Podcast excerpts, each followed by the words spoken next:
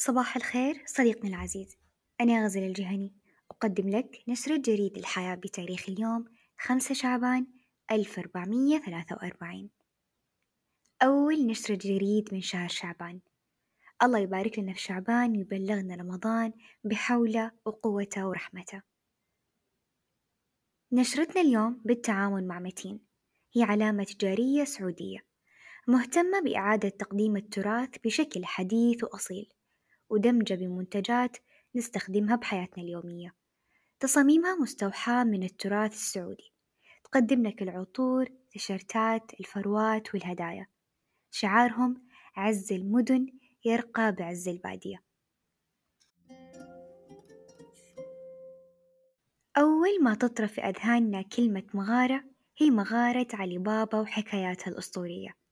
لكن هالمرة حكايتنا مع قصة حقيقية عن أجيال ممتدة حتى هذه اللحظة توارثت في حب صناعة الفخار اليدوي لمئات السنين بين مغارات في مدينة الأحساء في مصنع دوغة الغراش مصنع دوغة الغراش إيش حكايته؟ كلمة دوغة تعني الفرن الضخم ويتم استعمال هالكلمة في صناعة الفخار أثناء شوي الفخار والغراش هو صاحب المصنع اللي افتتحه قبل ما يقارب مية وخمسين سنة. ومارست عائلة الغراش هذه الحرفة التقليدية جيلا بعد جيل حتى وقتنا الحالي. مغارة ليست سرية ولكنها سحرية. يقع المصنع بين مغارات الجانب الغربي في مدينة الأحساء واللي يعتبر من أقدم مراكز صناعة الفخار في السعودية. تعتبر المغارة مكانا مثاليا لصناعة الفخار نظرا لمناخها الطبيعي اللي يساعد على الاحتفاظ برطوبة الطين. المكان يحيطها بالنخيل المعروفة بالأحساء واللي تعيدك إلى أجواء تراثية بامتياز.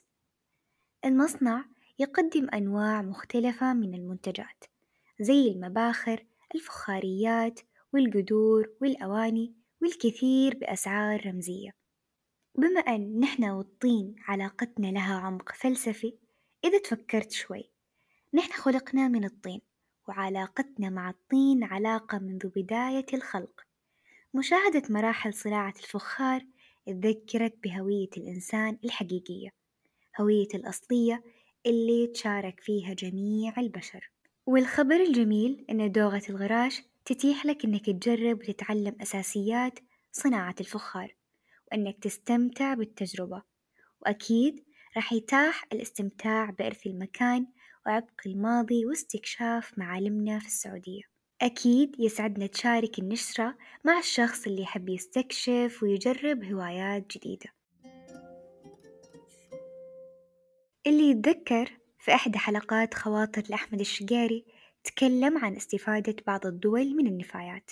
الخبر الجيد هو أن الشركة السعودية الاستثمارية سيرك دشنت أول محطة في الرياض لتحويل النفايات إلى وقود بديل وتكون استخداماتها في الصناعة وإنتاج الطاقة مما يساعد على توفير ما يعادل 24 مليون برميل مكافأ من النفط.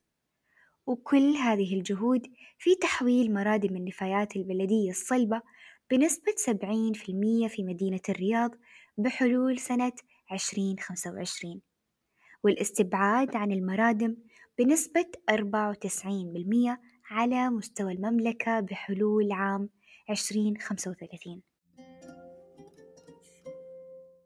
وزي ما عودناكم ما تخلى أي نشرة من توصياتنا.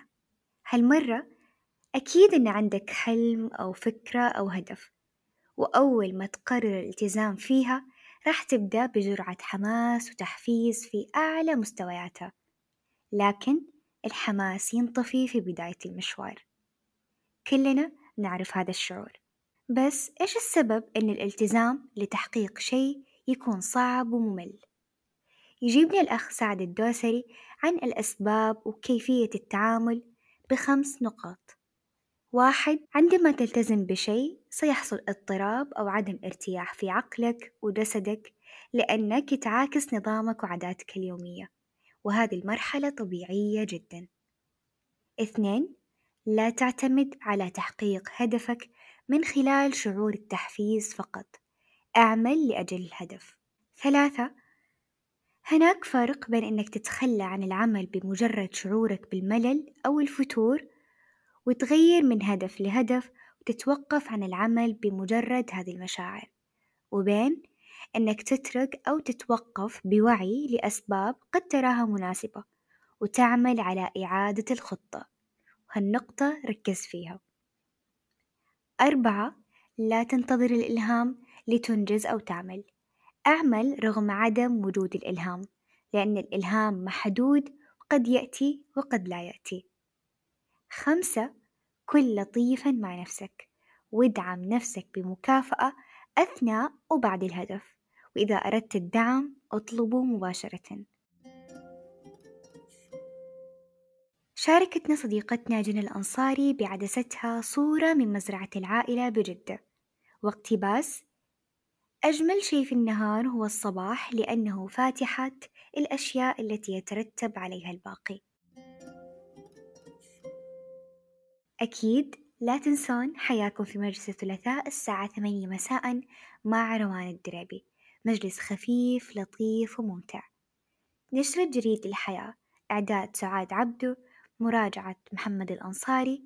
تحرير وتقديم غزل الجهني.